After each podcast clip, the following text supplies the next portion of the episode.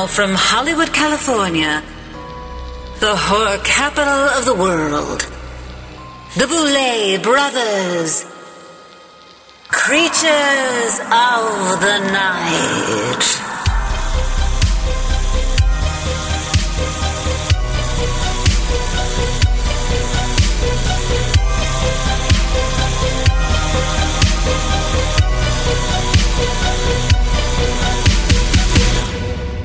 Welcome, darlings, to another horrifying episode of the Boulet Brothers Creatures of the Night. Drac, my darling, how are we today? I am doing considerably better than the last episode. I was a little stressed out, but I think I am finding my balance. How about you? I'm feeling really good today, too. Just keep that energy rolling. I feel like when you first start a project and we start working on pre-production with something, it's incredibly stressful. But then once you beat yourself to a pulp for maybe like three weeks in a row, you start to become numb to it. You know, you just accept it and uh, what you thought was going to happen you know, it doesn't always turn out to what's going to happen and you just kind of accept it. Right. You, you start to settle because you got no more fight left in you. you, you don't really. You just, you just say, okay, just that's fine. It. Yep. That's good. I like that. Let's go with that. Totally relatable. this is great. I love it. Are we almost done?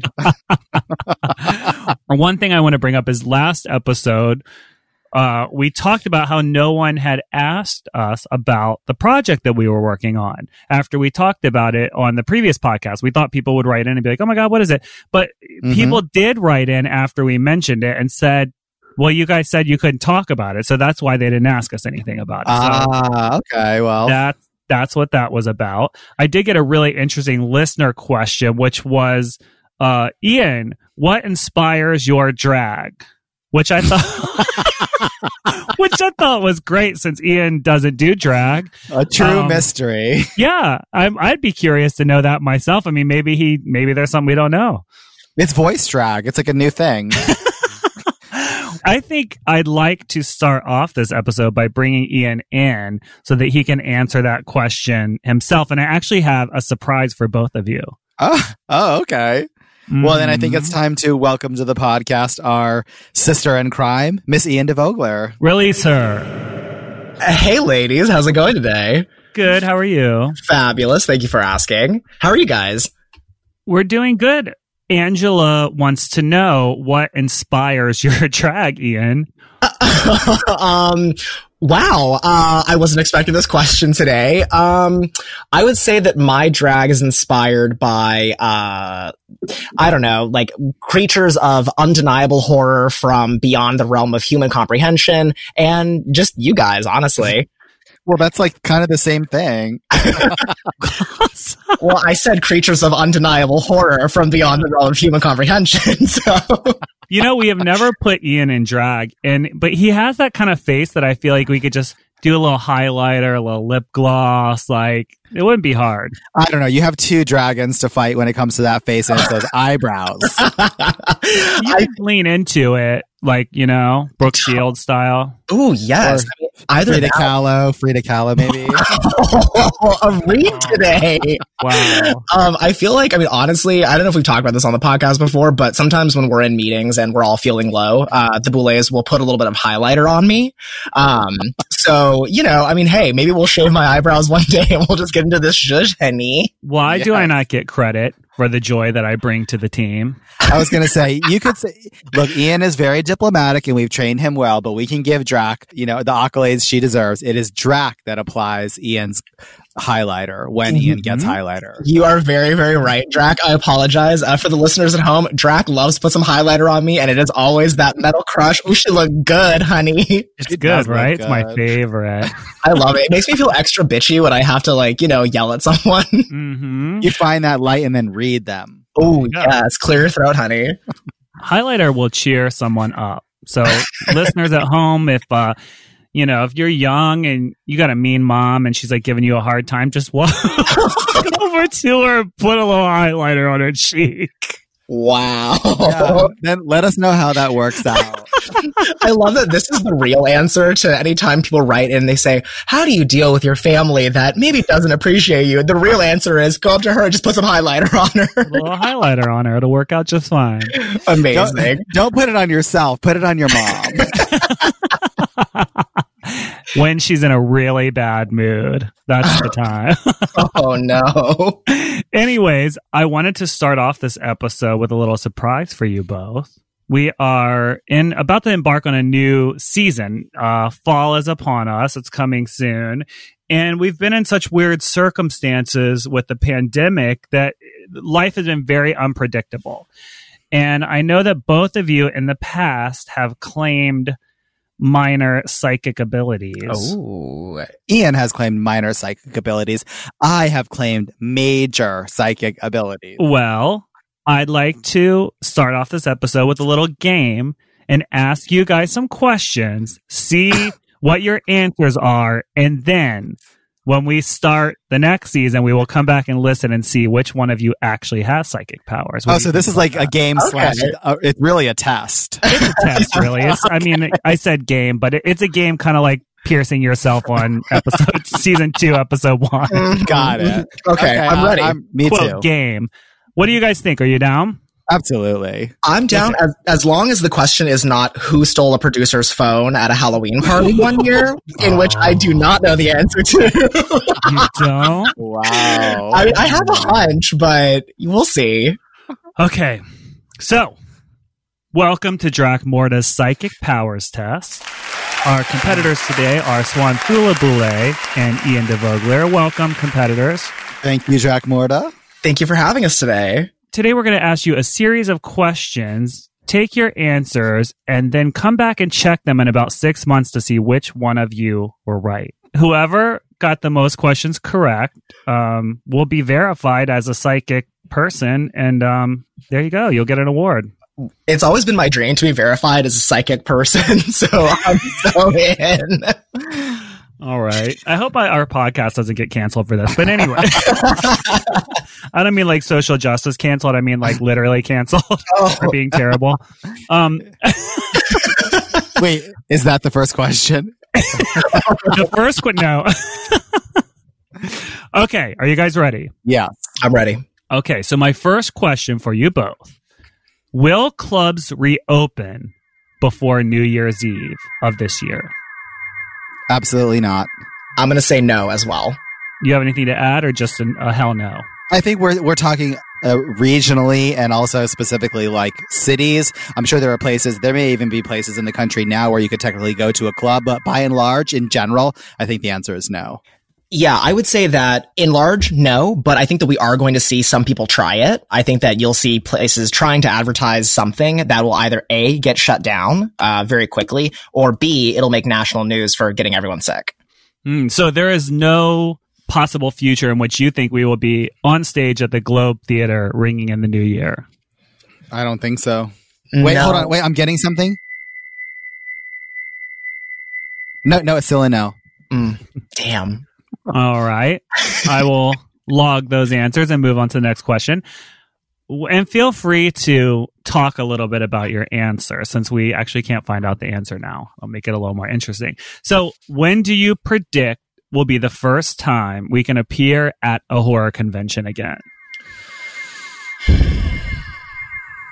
I'm just getting a rush of a number in my mind. That number is 313. I'm going to say March 13th.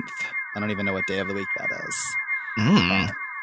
My what do you think, Ian? That's March- my twin nephew's birthday, by the way. Oh, that's cute. see. Yeah, those little monsters celebrate their birthday on the 13th, and some years it falls on a Friday, but not this year. It's a Saturday night. I mean, that could actually happen. Hey, I'm into that. I would say I'm gonna I'm gonna go out on a limb here, and I'm gonna say February sixth. Any particular reason?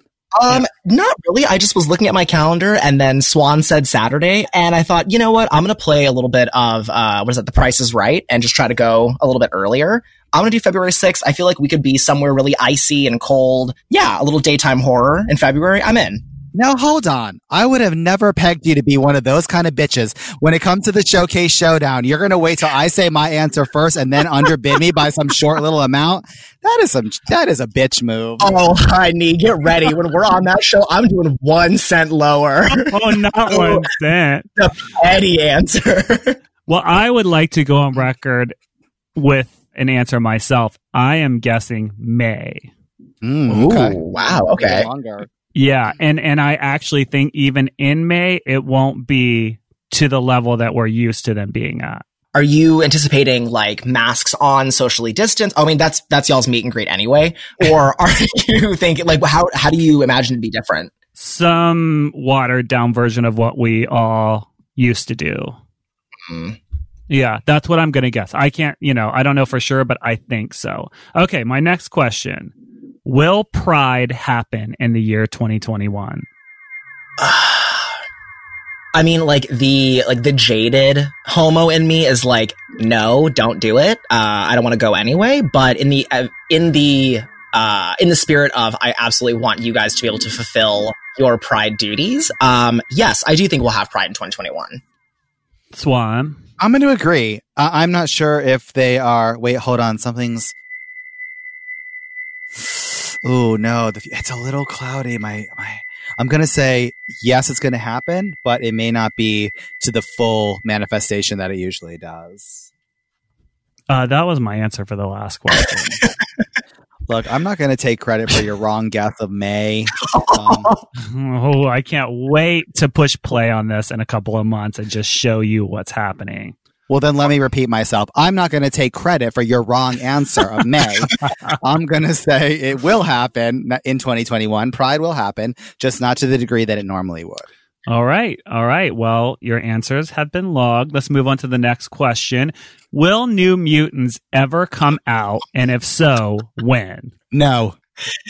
no, uh, I no. I know. La- I know. Last episode, I said that they had pushed it back to August 28th, but I think that I may have hallucinated that anyway. So no. That's a that's a COVID fever dream. Absolutely not. All right. I see. I think you're both right, honestly. Um, okay. Next question. Will the Scream remake be good? I'm gonna say yes. I I'm super hyped for it, and I actually it's one of my current events that I want to talk about today. So yeah, I think it's gonna be good. I love the original. I think the second one's good. After that, I can't really say, but I think that the new one is gonna be great. I think the new Scream iteration is going to remind us why Scream was so amazing the first time around and the second and the third. So I think it's going to be a great revisit to an awesome franchise. All right. That's a diplomatic answer. I like that. Uh-huh. Okay, so as you both know, we're about to embark on a rather insane journey. It's going to last for many weeks. And I want to ask you some questions about that journey. So, this is using your psychic abilities. What do you predict the random occurrence slash unforeseen circumstance level will be on this trip? One being the least, 10 being the most. You're about to give Ian an aneurysm because you know how much, you know Okay. how much Um, okay, he does for planning. girl. First of all, thank you for saying that because not only am I having an aneurysm over here trying to like plan for that, but also trying to like decide on what that question actually means. Uh, let me translate Dracmorda into you. Basically, we're about to embark on a big adventure, and I think our listeners will learn what that means in time. But no matter how much planning you do, oftentimes there's random occurrences. So on this trip, do you anticipate a level of one being very few random occurrences, like curveballs, surprise events, or level 10 being kind of like constant?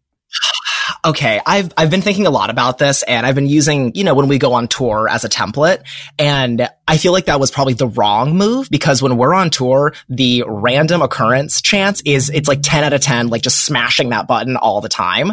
Um I feel like we are going to there's going to be tons of random occurrences, tons of curveballs, but I don't think that they're all going to be bad. I think that we're going to get random curveballs and occurrences every other day. Uh, but they're going to be fun. Hmm. I'm gonna do kind of- Swan? I'm going to kind of agree loosely because the, the reason why, and I know this to be true, is because Drac and I are going to be responsible for those random occurrences because we're throwing the curveballs. Get ready, Ian. oh my god, I knew that I was I was having trouble sleeping for a reason, and this is why. I mean, like you know, random occurrence meaning meaning like unwelcome, surprising, like oh my god, I can't believe that happened, kind of thing. Level one is zero. Level ten is a lot. Just Uh, pick a number. I'm gonna go with the okay. Sorry, just to explain my reasoning before I give it to you. Uh, if we're talking about like, oh my god, the bus broke down and the driver had his head almost smashed underneath it. I'm gonna go Bingo. with okay, got it. I'm gonna go with like uh, a three out of ten. Okay, Swan. My instincts are kind of on the other side of the spectrum. I'm going to go with a seven. oh no, honey, please. Okay, so uh, one more question on that. Um, do you predict any of our crew will get arrested on this trip? Um, well, I specifically wrote something in the uh, like the uh, the adventure preparedness guide, let's call it, um, about fraternizing with outside people. Um, so if we all adhere to that, I think no, no one's going to get arrested. but Hmm, loaded, loaded answer. I'm going to agree though. We have we have some responsible girls on our crew, and, and it's small. It's still you know it's still during the pandemic, so you know we can joke, but we're going to keep our wagons circled tightly. No one's getting arrested, and we're going to steer clear of most other people. So I think we're in the clear. So you both essentially said no. Right. Duly Yes. noted. So I think the last question would be one being this won't happen at all, 10 being it most likely will happen. Do you think I will hijack the tour at any point and take us somewhere that we didn't plan on going? um, That's a remember, that's a ten for me. yeah, when I uh, in the last question when I said I'd just be smashing that button just ten the whole time. Uh, yeah, you might as well just take the button away. Like I know it's going to happen. Well, I will try to be on my best behavior. Thank you both for playing. Obviously, I cannot determine a winner because we don't know these things yet. Um, but we will be testing your psychic powers over the next few months, and we will come back on the podcast and declare one of you the most psychic person on the team. Well, don't forget the certification. You will be certified as well. Well, thank you, Drac. That was a very fun game, and I enjoyed playing. All right, I think we should go on to the latest news in the world of horror and drag. Ian, what do you have for us this episode? Let's see. First up, I have some updates for you from some of our favorite horror icons. Miss Michael Myers has made the news a few times recently with articles coming out giving new details about Halloween Kills, the sequel to 2018's Halloween, as well as Halloween Ends, the final film in the new trilogy that, according to director David Gordon Green, will bring an end to the Laurie Strode versus Michael Myers storyline. Halloween Kills will also feature Laurie Strode, but according to sources close to production, Laurie will not be the main character, and instead, Halloween Kills will center around Allyson, the youngest of the three generations that we met in Halloween. Hmm. Yeah, I, I heard those things too, and I, I hope someone out there in the Twitter world will tag Ryan Turek, who we like. He's a friend of ours, and he's the producer of Halloween, and um, tell him to stop leaking stuff because I don't want to know the whole story before it happens. I'm super excited about both of these movies, but one of them is not even coming out for two and a half years. So I don't want to hear anything else. It's way too much now. I mean, at this rate, we're going to know the whole movie before it comes out. Oh yeah, I'm gonna get the script uh, that we can read while we're on our adventure. Get ready. I think it's going to be out there. They'll probably just share it. well, one last thing for you uh, from the world of Halloween. Uh, Trick or Treat Studios, which is a company that sells licensed Halloween costumes and accessories, is releasing a brand new costume this year. Uh, it is the official Michael Myers ghost costume from the original 1978 film. For those of you who di- for those of you that don't remember, it is literally Michael Myers wearing a sheet over his head with a pair of glasses over it. I think it's incredible. sheet and glasses. Yes, I think it's incredible. Genius. Marketing genius. Totally, and maybe I'll maybe we'll post a link to it uh, for when the episode comes out. But the description for it, I mean, it talks about it like it's this like officially licensed, this, that, the third, like relive the magic. I'm like, this is hilarious. You know exactly what you're doing. Great. $25 later. You know, that was such a weird scene too. I'm always like, I guess Michael Myers does have a sense of humor. I mean, to be honest, the glasses over the sheet feels like something that, like a decision that we would make like four in the morning, 20 hours of shooting later, being like, well, let's just do that. Sure. Totally. Skeleton Judge realness. I love. Let's see. Um, Courteney Cox has been confirmed to play Gale Weathers in the new Scream movie. Amazing. Yeah, I was really excited when I read that. I know we have kind of had this through line uh, the past couple episodes about Scream updates. So, yeah, filming is scheduled to start sometime later this year in Wilmington, North Carolina. And personally, with Courteney Cox and David Arquette officially signed on, I feel like whether it's a reboot or a sequel or whatever, it's going to be a Scream. Very cool. NTUA. Um, remove your shoes, remove your vigs, and lock and bolt the doors. Robert Zemeckis' reboot of The Witches has officially been given a PG rating for scary images and moments. Personally, I love this. I love Anne Hathaway. I love that they're keeping it accessible for kids. I feel like there's such a push to keep everything like grim and dark, but younger audiences need horror too, and I don't know, I'm excited about it. Are you excited about Anne Hathaway? I love Anne Hathaway. Really? Oh my god, yes, honey. What do you think, Swan? I like Anne Hathaway too. I mean, I kind of feel like this is sort of one of those things that you don't mess with. You know, it's kind of like when they talk about this is such a grab uh, into my history about like remaking Willow. Like I feel like it's so perfect and cute and lives in my childhood memory. Don't touch it. Just leave it alone. Like that shit is like sacred. So when they start messing with the witches, it's a little scary, but you know, part of me is excited to see it reimagined. I like Anne Hathaway, so I don't know that she'll fill in Anjelica Huston's shoes, but I think it'll be an exciting ride to see the story uh, retold. What do you think, Drac? I don't know. I mean, I can't see Anne Hathaway in this role personally. I mean, Angelica Houston really just knocked it out of the park. So I don't know. I mean, it would be hard to not compare Anne's performance to Anjelica's, but I mean, I guess, you know, we'll see. For sure. Um, I also want to fully continue referring to Anne Hathaway just as Anne forever and always. on the same basis with her. We won't call her the new Emily. We'll just call her Anne. Oh my god! Did you recently watch Devil Wears Prada? no, I haven't. I just really love that movie. Oh my god! Well, you know yeah. what? Speaking of witch movies that could be redone, I personally think and would love to take on the project of redoing The Worst Witch. Oh my! Are you talking about the musical? Yes, I am. wow. Mm-hmm. Yep.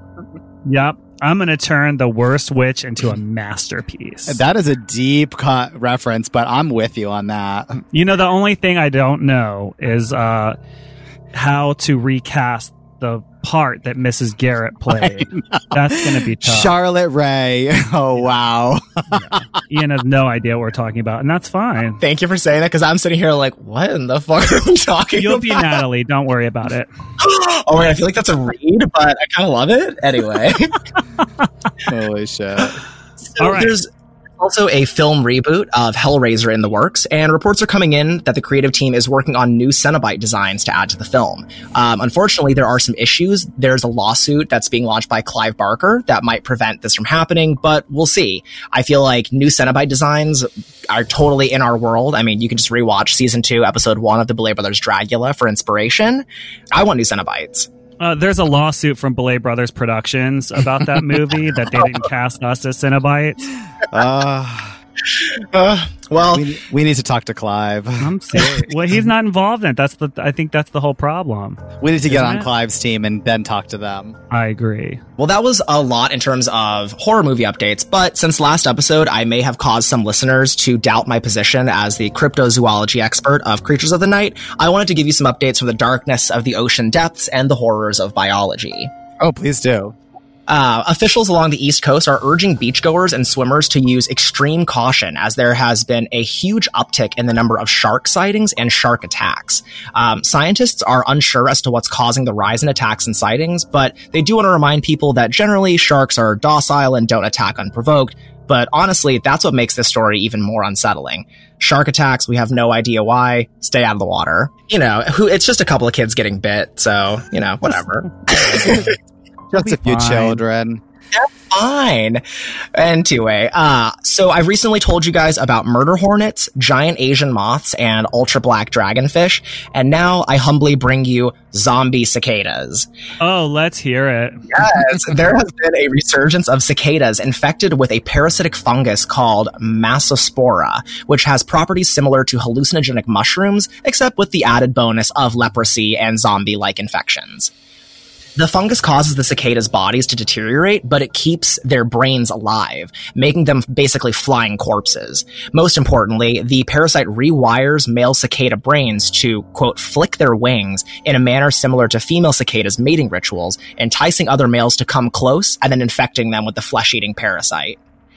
Gender bending fungal parasites turning cicadas into flying corpses hell bent on infecting everything else around them. I am ready to reclaim my title as the cryptozoology expert. Thank you very much. Let it be known. Good job. Absolutely. This have you ever seen The Girl with All the Gifts?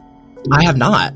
Okay, we need to review that maybe in, a, in an upcoming episode because it's a zombie movie with like a super big twist, but it's uh, the infection is passed kind of uh, through a spore. So this is like very reminiscent of that. So maybe we'll have to visit that film because I actually really like that movie. I need to look into this because this sounds like something that could grow to become a much bigger problem. And you can put that down on my psychic abilities test chart. I don't think you've heard the last of these zombie beetles. So just to put that out there, I think uh, we'll have Drac's uh, psychic abilities as the the cicadas, and then we'll also put Will Ian Will Ian or Will Ian not be in drag in six months on an episode of the podcast. Perfect. That's all I have for you guys today. I hope that I have done you proud. Thank you, as always, for having me. Oh, you are so welcome. Well done as always.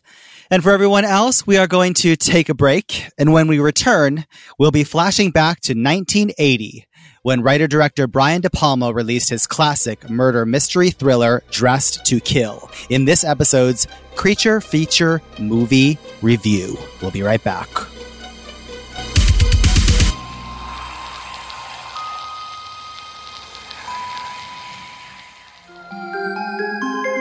Arda Wigs has been serving looks in the drag and costume community since 2009. Their reputation in the wig world is well known for providing luscious, thick, snatchingly good styles that turn heads and ensure you are serving the most devilish of looks. With over 100 colors and 80 styles to choose from, they're sure to have something to make you scream. Use the code ARDABOULE10 for 10% off at arda-wigs.com and treat yourself to something truly hair-raising.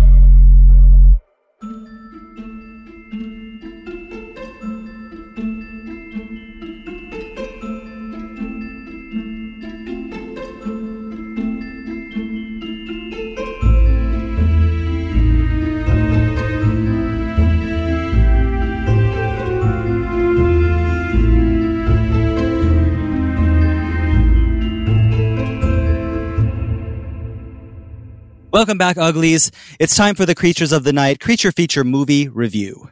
This week, we've decided to explore Brian De Palma's murder mystery thriller, Dressed to Kill, starring Michael Caine, Angie Dickinson, and Nancy Allen. It's streaming now on Netflix and Amazon Prime.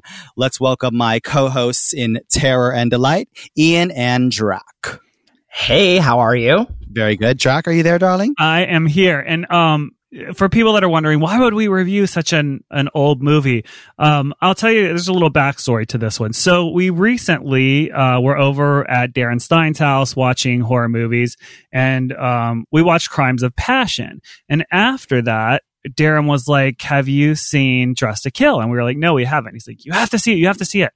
And he started to show us the trailer and I mean, within, I don't know, it was like 30, 40 seconds. We're like, turn it off, turn it off. We don't want to know because I, I, we immediately were like, we have to watch this movie. And there was a scene in the preview of, it looked like a woman with like big black glasses and gloves and a big trench coat with a knife and she like slashed someone's throat and I was like turn it off I want to see this this is like really interesting so um and he was like okay well when you guys come over next we'll watch it but we really couldn't wait. We went home and immediately watched it that night. Sorry, Darren. He's finding out this way. How terrible. but I thought it was so interesting and I really wanted to get Ian's take on it. So we decided to choose that for our creature feature movie review. So here we are. Yeah, the movie is actually 40 years old and it's kind of shocking to put a number on it like that because some of the the themes that Dressed to Kill really touches on I think are very poignant and very relevant socially today. And we're going to talk freely about the film. There's going to be lots of spoilers. The movie's super old. If you haven't seen it yet, you should have seen it and if you don't want to know about it, um, maybe just forward the podcast from this point forward because we're going to talk about you know the killer and the storyline and sort of what happens but one of the big plot twists here um, we talk about the antagonist being trans and i think the way that it is it's portrayed in Dressed to Kill is so shockingly different than the way that we talk about trans issues today. And I was kind of curious how Ian took that too, because I think this was like a first time watch for you, right, Ian? Yeah, it was. Just to dive into the issues of representation with this film, it was honestly kind of hard to watch. Like, like you said, this is the first time for me. It's a, I, I knew that it was controversial. I didn't really know why. And I knew that the film was also 40 years old. So, you know, things change. We, we grow, we evolve. And there were just, I mean, some of the writing in it, the way that they discuss the, do- his name is Dr. Elliot, uh, or Bobby is the, the other persona that he is or that she is in the film, I was like shocked. I was like, oh my gosh, like it's, it was just so offensive and it was so raw and the way that they talked about her was just so wrong. So all of that to say like, you know, and then I did a bunch of research on it and looked at how like subversive it was. And it's definitely a movie I think that tried to push buttons. And now with everything that we know and representation, it just, it's kind of such a far cry from anything you would ever see being created. And you know what's interesting is one of the characters in the movie tries to explain it, and you can tell that the writers were trying to have her explain it in a very PC accepting yeah. way. And it was so backwards and crazy. Yeah, it, it reminded me of Psycho, even though it was 20 years after Psycho was made. I'm sure at the time it was looked at as like, oh, wow, that's, that's really good information. But now we're like, oh my God, like you would never talk about someone that way. Um, especially, you know, like from a it's just it, it, comes off as very transphobic, which I don't think was the intention at the time. But unfortunately, I feel like movies like this do kind of directly contribute to you know violence against trans people or narratives that you know media presents as like ooh like all trans people are they're they're villainous or they're meant to uh, they're trying to hurt other people. It's like well, that's something we're going to talk about extensively in another format soon. Is the idea of trans people presented as monsters, killers, slashers. So I don't want to get too into that, but I am curious just for both of you. Uh, outside of the trans challenges the movie faces, what did you think of the movie overall? Well, I think, you know, Brian De Palma's career is so huge. I mean, and he's made so many movies in the horror space, classics like Carrie, which is probably a favorite for so many people, um, including myself. Like, and look at the homages we do in Dragula with the blood crowning and all of that. I also remember like Blowout, kind of watching that in, as a kid in the '80s, Dressed to Kill, of course, and then there's a bunch of like mafia movies. But his take on this, it's so quintessentially 80s and kind of like stylish. Angie Dickinson's character, specifically, like in the beginning, that whole long drawn out scene where you think she's going to be most definitely a major character, but then she ends up getting killed. She's like the, the slashing victim in the elevator. Some of the camera work is so kind of like very much influenced, I think, by Alfred Hitchcock in the way that it moves and kind of does these first person perspectives. To me, watching the movie may be socially insensitive because some of the content is so outdated. Some of the social views are so antiquated, but I think it's like really stylish. I kind of love it. Yeah, I, I'm going to have to kind of back you up on a lot of this from a social justice and just social issue standpoint. Like I said, it's really hard to watch, but as someone who just kind of loves the 80s and loves horror, the movie is fucking super fabulous. Like, like you said, like that opening scene with Angie Dickinson in the shower where I, I did some reading and I found that they used like a penthouse model as her body double for when, you know, they show full bush, they show nipple. I was like, oh my god, this is such a horny movie. I was like, God, I love the 80s. Like, it's super horny. It's really dreamy looking. And that scene in the museum, I was like, wow, it, they, like, Brian De Palma really creates that sense of like, almost like this like labyrinth of like, you know, she's kind of chasing the guy and then he's chasing her. And then suddenly there's like this glove. And I was like, oh my God, this is like super fabulous. And then it completely gets turned on its head, which I, I did love. Did you have see? We saw the trailer and got the preview of the elevator slashing, which ruined it because I would have never known that was coming. Were you Same. shocked when you saw that? Yeah, I was. I uh I had no idea how they were going to you know do any of the kills. So the elevator scene was really shocking and even though it's not real, like at the very end when Nancy Allen is kind of taking her shower scene at the end, also with Full Bush, you know, she gets her throat slashed and I actually screamed. I was like, oh my God, this movie is 40 years old. And here I, I mean, I, I yes, I love that you screamed. Oh, I oh. wish I was with you. oh my God, I was literally on my couch like, I was like, okay, like, you know, it's winding down. I'm like, all right, well, she's standing in her fucking orthopedic shoes for like two hours. Like, Yeah, and then the knife comes. Oh, oh, girl.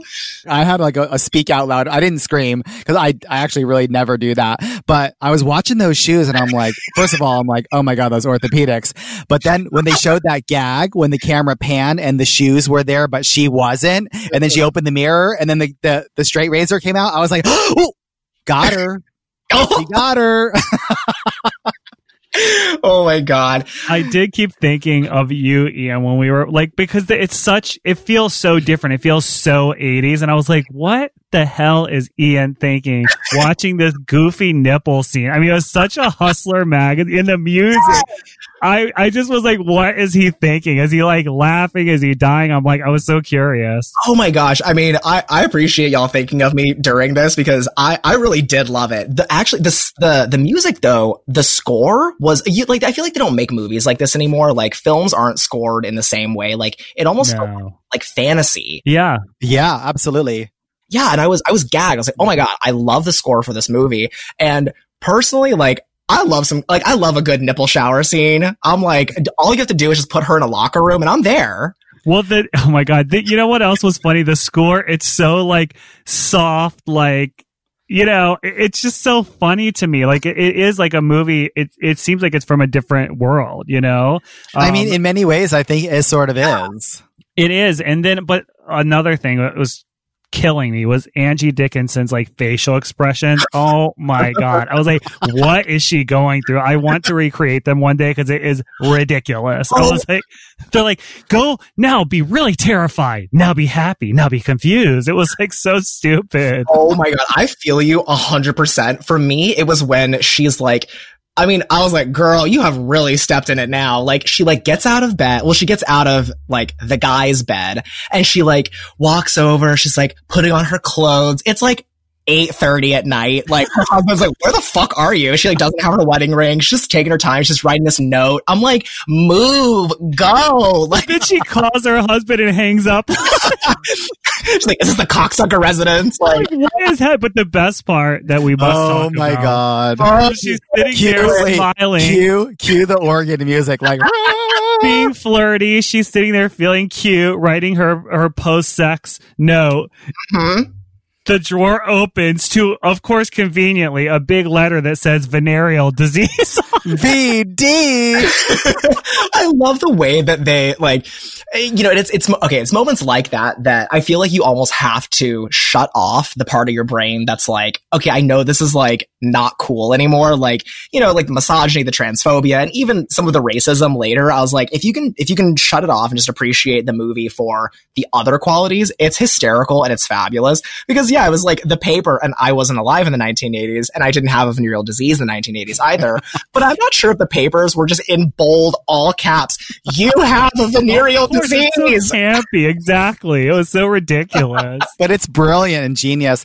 I, I, I do want to touch on that that um, museum scene again because one of the things that I really loved about that was, sure, it was this labyrinth and it was a little melodramatic and it was, you know, she's looking fabulous, he's looking kind of fabulous in the '80s sort of way. But one thing that I think it captured, which is like something that we mentioned right at the beginning, like the '80s was so horny. Oh And my the- god. the underlying sexual uh sexuality and like the sexual undertones of everything was really pervasive in the 80s for whatever reason like the me generation and uh I don't know. That's just so much horniness came out of that era. And, and just a reminder, like we're coming off of watching, um, Crimes of Passion, which is like a super sexually charged film. So we came home and watched Dressed to Kill and I'm like, oh my God, here we go. Like tons of sex and nudity.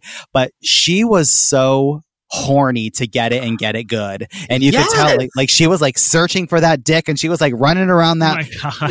you know, she, she, she was running around Scary. that that museum like in heat. Like she had to have it. And then Yeah, I was like, didn't understand what she was going through. Again, the facial expression. She's got this smirk that's like, hmm, I'm going to seduce this guy. And then she's like, I'm terrified. I'm being chased. And it's like, get it together, lady. Like, if I saw her, I'd be like, I would tell the security to go check her out. it was Oh. like uh, the ultimate manifestation of like cat and mouse. And, you know, she got what she wanted by the end of it.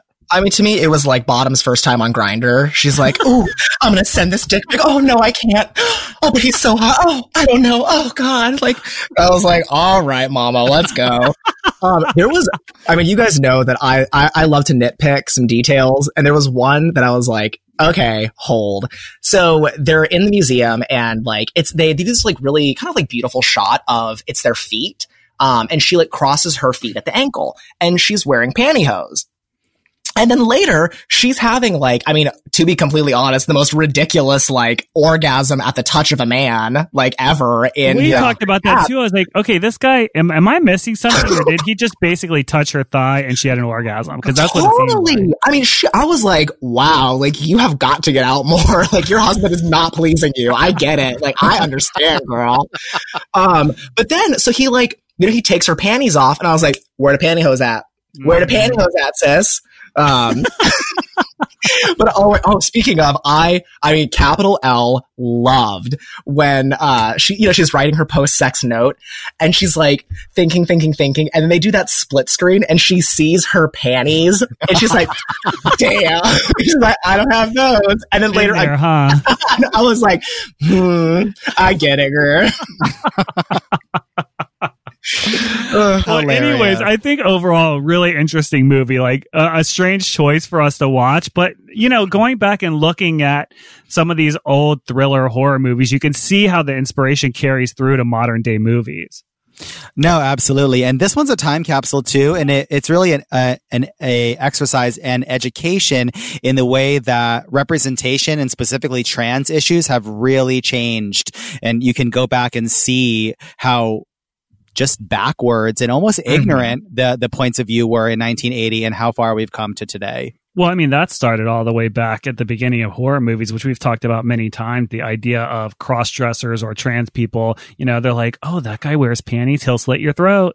Like that Totally. was Yeah. so, you know, Absolutely. Not only is there something wrong with them, but they're dangerous. And that's just, Yeah. such a, just such, such a wrong and backwards representation. Well, like we talked about, that was that's with the Boulet Brothers Dragula drag competition. That's us reclaiming that as you know, wearing that with pride, being like, no, I am a monster. Like you know, it's sort of taking the definition and and changing it and owning it instead of shying away from it. it's so interesting that you mentioned that because I mean you're, you're totally right. And for me, it, I thought about you know what you guys had said on the podcast previously, and just the you know queer people's kind of reclaiming of monsters because I'm sure at the time you know people unfortunately probably saw this movie for what it was and were like, ooh. A you know a trans person uh, is is a murderer um and they're they're unstable but for me I was like because I, could tell I was like well I know that's Michael Caine in a wig first of all like you're not fooling me sis uh, but I was like, okay, I want to be her. Like, yes, like she's like stomping around wearing these giant sunglasses, slashing with a straight razor. I was like, okay, queen, yes, do it, honey. like, go for it. How about the cop though, the detective lady that that I laughed. I, I bursted out laughing. That was like my favorite scene when they're like, "Here's Carol, who conveniently looks just like the killer." hmm Well, I did love that they went back there where it was like, yeah, it's like, here's Carol. She's our best detective. She happens to look just like the killer. also, she got smashed in a fucking door like 20 minutes. I was like, oh, right. She got her entire face bashed in. okay, that was her, right? Because Yeah. we had a, a disagreement about that. Swan did not think that that's who that was. At which Yeah. point? At which point? Uh, when um the the cop that they introduced at the very end, the female detective, Yes. that was the uh that was the person who was trailing Nancy Allen in the cab. Are you sure? I don't know. I'm gonna have to rewatch that. I don't know about that. I thought so too. Maybe maybe we're all none of us are right, but that's what I thought too. Well, I, I can guarantee one of us is right, but we'll, we'll rewatch it. It doesn't take. It I doesn't think take we're all wrong. Listen, You're like, this doesn't- is a third character, Sherry. I don't need my certificate of psychic person powers to tell you that it's someone in the movie. I love it. Okay, and on that note, we're going to take a quick break, and when we come back, we are going to answer some of our Creatures of the Night listener questions.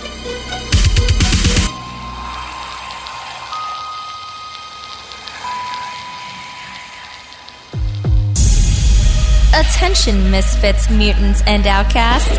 The Boulet Brothers want you to join the cult now by visiting BouletBrothersDragula.com, where everything from the world of the Boulet Brothers can be found. Be sure to sign up for the newsletter for insider updates, learn more about upcoming projects, and access tons of Boulet Brothers and Boulet Brothers Dragula exclusive merchandise.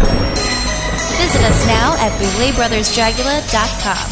Do it or die. All right, darlings, welcome back to the Boulet Brothers Creatures of the Night.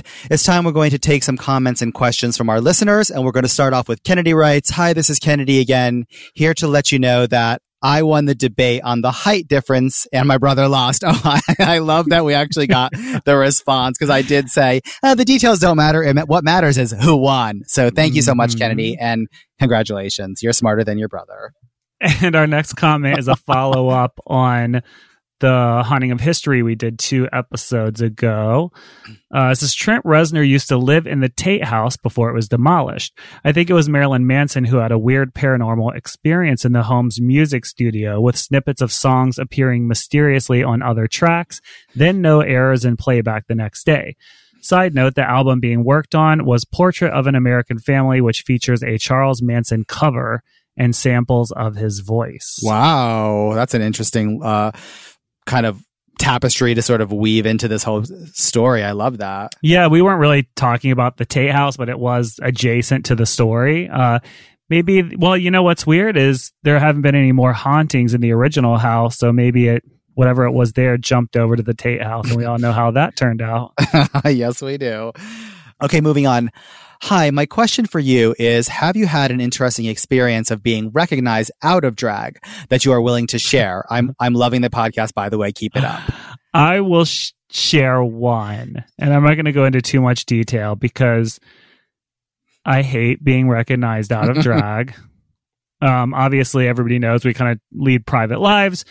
Uh, when we're in drag, we're on, and when we are out of drag, we are not. And that being said, we were um, at a really basic department store out front of it, dressed very casually, and it was one of those things where we ran out of the house. We had to go get something. And, uh, yeah, this guy came up to us out of nowhere, like a business looking guy. And he was like, are you guys the Boulet brothers? And I was shocked because I, I just had no idea. And so I was like, I didn't know what to say. And he was like, I mean, I'm sorry. I just, I'm huge fans of you guys. And it was just, I was more stunned than he was, I think. I think you're right. I remember that very well. There are a couple of other instances where people couldn't really see through our daywalker looks. You know, they didn't necessarily see that we were the Boulet brothers from the structures of our faces without the makeup and stuff. But what they did recognize is our voices. And th- this happened at a store where a customer was a couple of aisles over and we were at the front and we were talking with the, the cashier and just saying like, Oh, could you help me with this or that? And they came kind of running up from behind us. I'm like, Oh my God, I recognize those voices. Are you guys the Boulet brothers? And, and it's always so stunning. I don't think it's, it's something I could ever really get used to. No. And you know who else gives us away is Israel. Yeah. because he is in drag 24 hours a day. So people recognize him and then they look, you know, at us and we're two people with him that uh, have a height difference and it's kind of obvious, you know? She gives us away every time. It's true. I don't even, yeah, I remember that one, one time I felt so bad, but I was so shocked. That guy came up to us, uh, where were- we were at like Disney or something, right? Oh yeah, Disneyland we got totally clocked because of Israel. which was so weird because we there was a few there was two people there who had Boulet Brothers shirts on and walked right past us and didn't know it was us, which was awesome. But then there was another. It was. I felt like we were like targets that day for some reason. There was a bunch of people there, and and like two different groups came up and said something due to Israel. Mm, punish him later for sure. Yeah.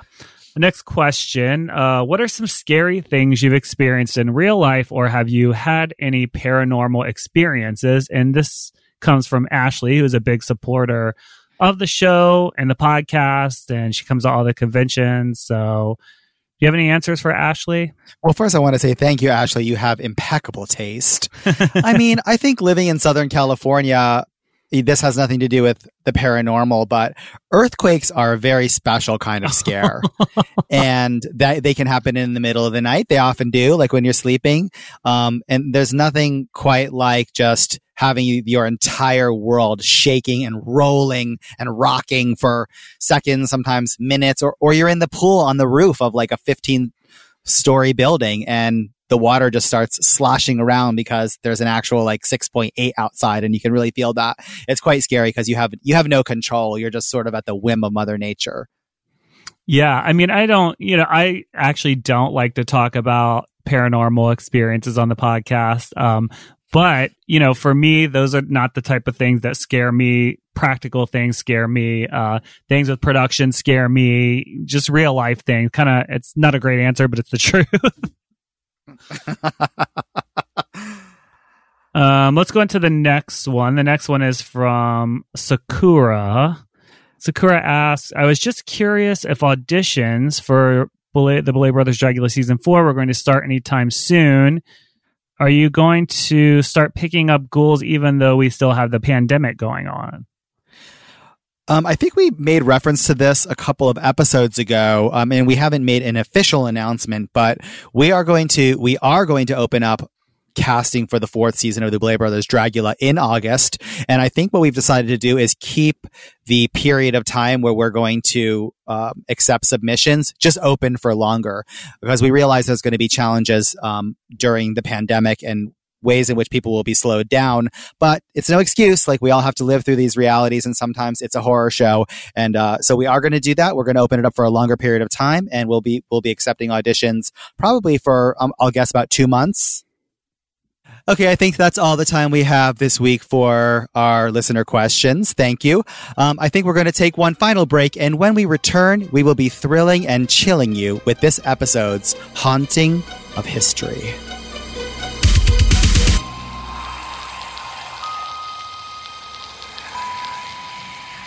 Welcome back and welcome to this episode's Haunting of History.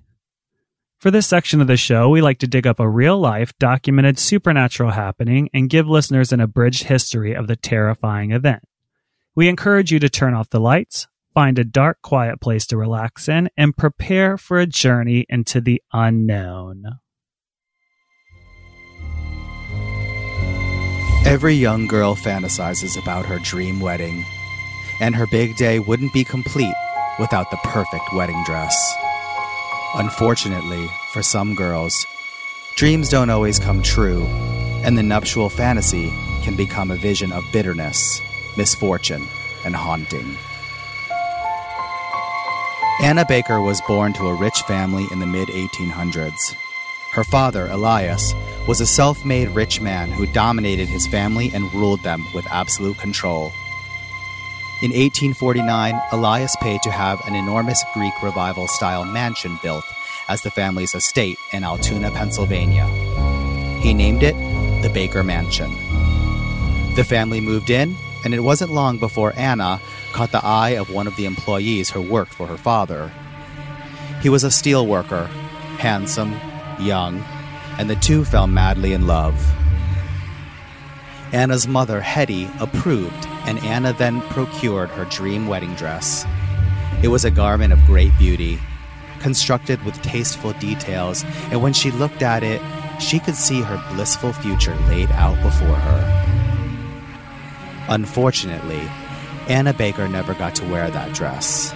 Anna's father did not see her future quite the same way that she did. He forbade the wedding the idea his daughter would marry a lower class steelworker was unacceptable, and what Elias Baker said was law. His daughter would never marry the love of her life. In fact, Anna Baker would never marry anyone. Bitterness soured her heart towards her father, and she died a lonely old maid in 1914. After the end of the Baker's family, the Baker mansion was turned into a museum. The wedding dress was displayed behind protective glass in Anna Baker's old room as part of the Blair County Historical Society's museum in the Baker's mansion.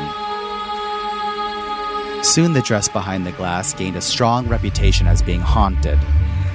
More than that, it would seem that the bitterness of Anna Baker's life had cursed the entire Baker family to haunt the museum.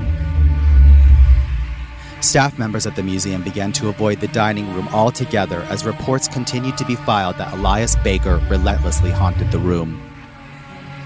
Years before, in 1852, Anna's brother David Baker died suddenly in a steamboat accident. It was the middle of winter and the ground was frozen solid impossible to have a proper burial.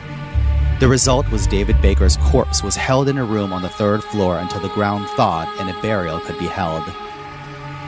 Guests, neighbors, and staff members alike have reported hearing screams coming from the room that once held his cadaver. The ghost of Hetty Baker was said to be seen in all black, pacing the mansion's third floor, appearing to eternally mourn the death of her son. Patrons saw strange reflections in mirrors around the old stone home. On the night of the full moon, the dress had been seen striking violently on the glass case that surrounds it. So violently that museum staff members have been quoted saying they thought the dress would shatter the glass. They say that it is Anna's ghost fighting to escape through the glass door draped in her dream wedding dress, the one that she'd never got to wear in life. The powerful haunting became local legend, and news of the tales of Anna Baker's dress spread quickly.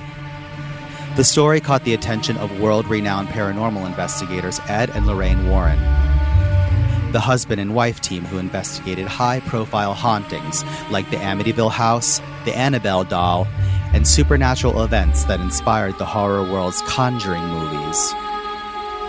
In fact, Anna Baker's haunted wedding dress is inspiration for one of The Conjuring's characters called the Bride. The bride lures in unsuspecting, excited brides to be with an elegant gown. After the gown is purchased and put on, the bride possesses its new owner, inciting a murderous madness, driving her to stab her groom to be to death a violent, bloody end to what should be the happiest day of their lives. The bloodstains then disappear from the dress so it can reel in a new victim and continue its cycle of matrimonial murder. That's all the time we have for this episode. Thank you for joining us. And remember, if you have questions for us about projects we are working on or anything we've discussed on this episode, please email us at creatures at bouletbrothersdragula.com. Remember to watch the Boulet Brothers Dragula streaming now on Netflix in the US, Out TV in Canada, Amazon Prime in the UK and Australia, and TVNZ in New Zealand. Bye, uglies.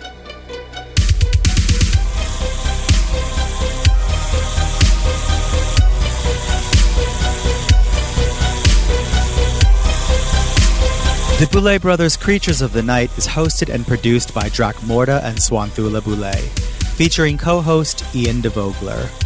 Produced by Natasha Pasetta, edited and mixed by Ernesto Hortada, with music by Neuron Spectre.